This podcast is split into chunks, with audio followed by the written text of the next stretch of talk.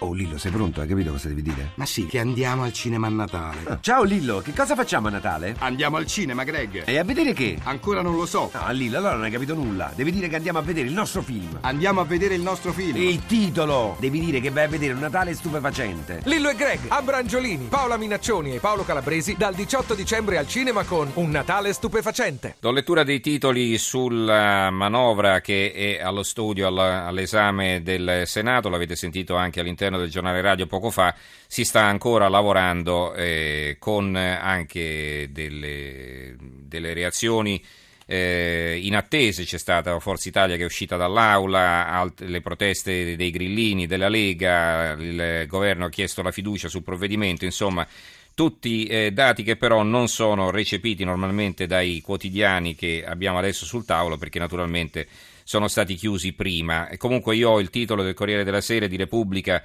eh, provvisorio, probabilmente cambierà durante la nottata, sarà ribattuto. Il Corriere della Sera manovra il caso delle mance. Repubblica, caos nel governo sulla legge di stabilità, Renzi mette la fiducia. Il messaggero, caos manovra, fiducia nella notte. Il Sole 24 Ore eh, fornisce invece elementi di riflessione sui contenuti della manovra. IRPEF, Cuneo, TFR, le novità in arrivo, confermato il bonus di 80 euro, slitta la local tax, province, nessuna riduzione di stipendi fino al 2017. Bagara al Senato sul maxi emendamento presentato dal governo, un unico articolo di 755 commi, opposizione all'attacco, voto di fiducia nella notte. E poi ci sono alcuni richiami in prima pagina a eh, approfondimenti che poi si trovano all'interno. IRAP pesa il dietrofront sull'aliquota del 2014. Eh, ancora TFR, scelta azzardata che mina la previdenza. Ne abbiamo parlato anche noi tempo fa, eh, più volte nel corso di, tra poco in edicola, nel corso della nostra rassegna stampa. C'è poi una, eh, un articolo di eh, un editoriale di Marco Rogari intitolato Tagli troppo soft e flessibili spend, a proposito della spending review. La Nazione, eh, il, il, quotidiano nazionale, quindi la Nazione Giorno Resto del Carlino, apre con questo titolo: Meno soldi ai licenziati, Jobs Act verso il taglio dell'indennizzo minimo, una forbice da 3 a 6 mensilità, province cancellate, dipendenti furiosi, occupazioni in tutta Italia. Il secolo XIX di Genova punta naturalmente la sua attenzione eh, sulle tasse locali eh, che dovevano essere rinviate, lo ricorderete, al seguito dell'alluvione e poi questa decisione era stata rimangiata dal governo, adesso sembra stia tornando sui suoi passi. Caos sulla manovra, maratona in Senato, spiraglio per il rinvio delle tasse agli alluvionati. Troppi emendamenti, il governo pone la fiducia nella notte. La Gazzetta del Mezzogiorno, la manovra della discordia, riforma del lavoro, CGL e Will non demordono, lotte crescenti, Salvini sbarca al sud, prime reazioni in Puglia non sfonderà, quindi una delle due righe del sommario è dedicata proprio a Salvini che ha eh, creato, ha dato vita al suo partito del sud.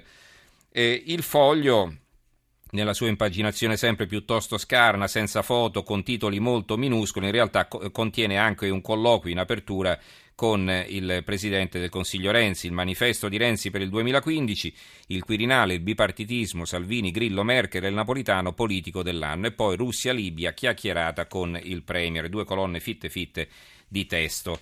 Eh, poste sotto forma di conversazione e non sotto forma di intervista. Il giornale apre con questo titolo: Tagli e tasse sotto dettatura. Nella notte l'Europa impone a Renzi di riscrivere la legge di stabilità. Coop rosse, un appalto in guai a Poletti, una telefonata eh, Marino. Allora, a questo punto penso che possiamo passare al prossimo argomento, forse ancora no, perché abbiamo qualche problema nel rintracciare l'ospite successivo. È intanto arrivata la stampa di Torino che apre con eh, la legge di stabilità, Bagarri in aula, le novità, stretta sulle partecipate, norme sblocca eterologa nella notte, il voto di fiducia, il ritorno dei vecchi pasticci è l'articolo di fondo eh, firmato da Paolo Baroni. Leggo eh, il, il, primo capoverso, il governo ha cercato di tagliare i tempi invece sulla legge di stabilità ha finito per incartarsi.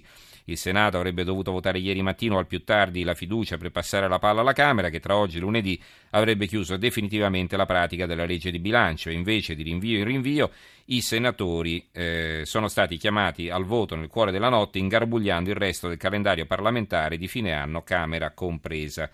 Altri titoli in prima pagina Sulla stampa il ministro Poletti gela i sindacati sul Jobs Act, nessuna trattativa, reintegro più difficile, licenziamenti meno costosi, CGL e Will risponderemo con lotte crescenti. C'è una notizia eh, che viene da Asti e quindi la stampa la pone con grande evidenza in prima pagina, reagisce alla rapina, tabaccaio ucciso all'ora di chiusura, Asti caccia ai due banditi in fuga, la vittima 37 anni colpita davanti ai clienti e eh, la vittima Manuel Bracco stava cercando di difendere la moglie. Ecco che cosa è successo.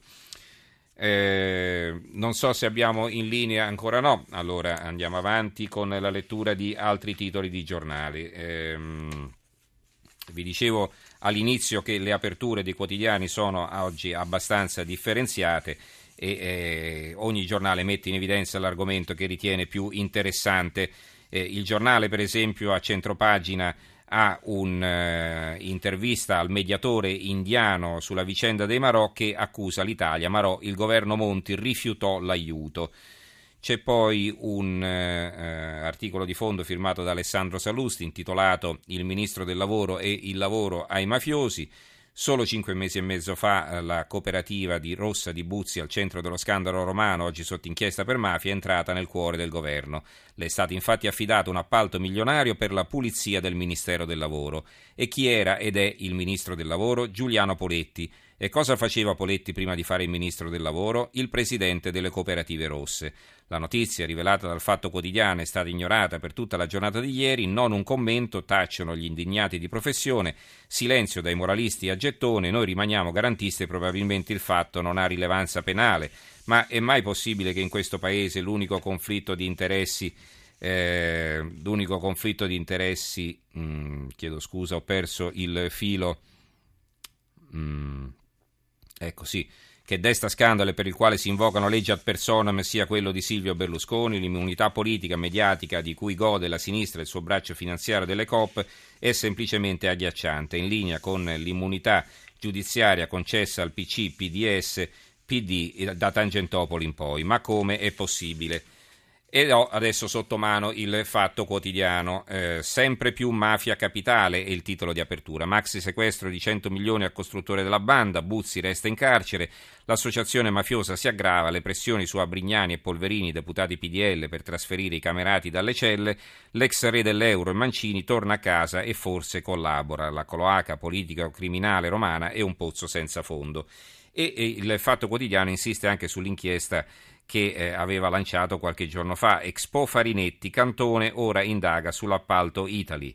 Il più grande ristorante del mondo, affidato senza gara al fedelissimo del Premier, il capo dell'anticorruzione, aperte virgolette, voglio vedere le carte. Il patron del gruppo della ristorazione si lamenta pure se continuano le polemiche me ne vado e Sell porta la questione in Parlamento.